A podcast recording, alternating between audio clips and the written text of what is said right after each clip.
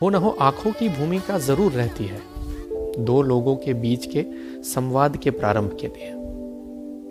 इसीलिए जब कहते हैं ना कि आँखें चुराना मतलब सिर्फ़ देखने से नहीं होता। It's more about ignoring someone उसको अटेंशन ना देना। हाल ही में एक पार्किंग लॉट में जैसे ही मैंने अपने कार के डोर को बंद किया तो अचानक से मेरी विंडो के पास एक बंदा आके खड़ा रह गया। And he was just looking at me अगले ही पल मैं उसकी थकी सी नम आँखों में देख रहा था। उसी पल मैंने मन ही मन में उससे बात करने की ठान ली।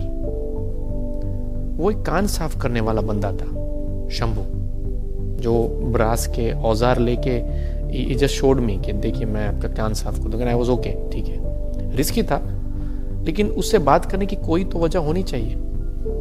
तो आसपास देखकर मैंने अपने कान को उसके हवाले कर दिया।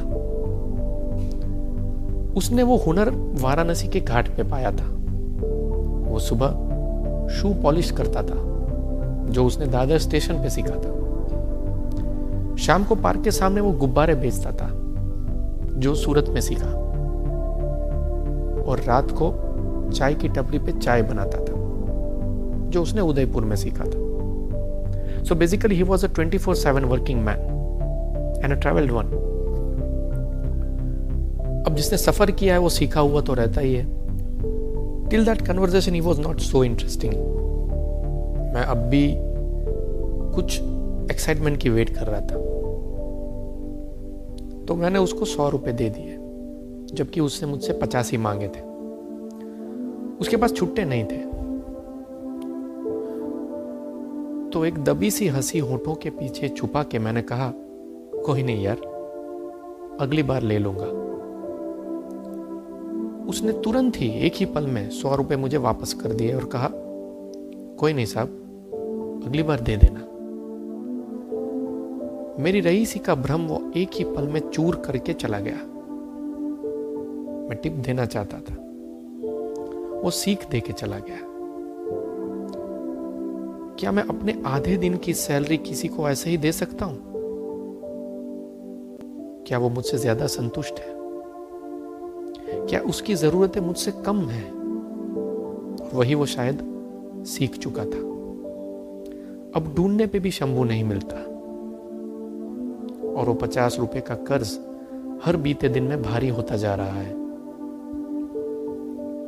ये छोटी सी रचना शंभू के नाम।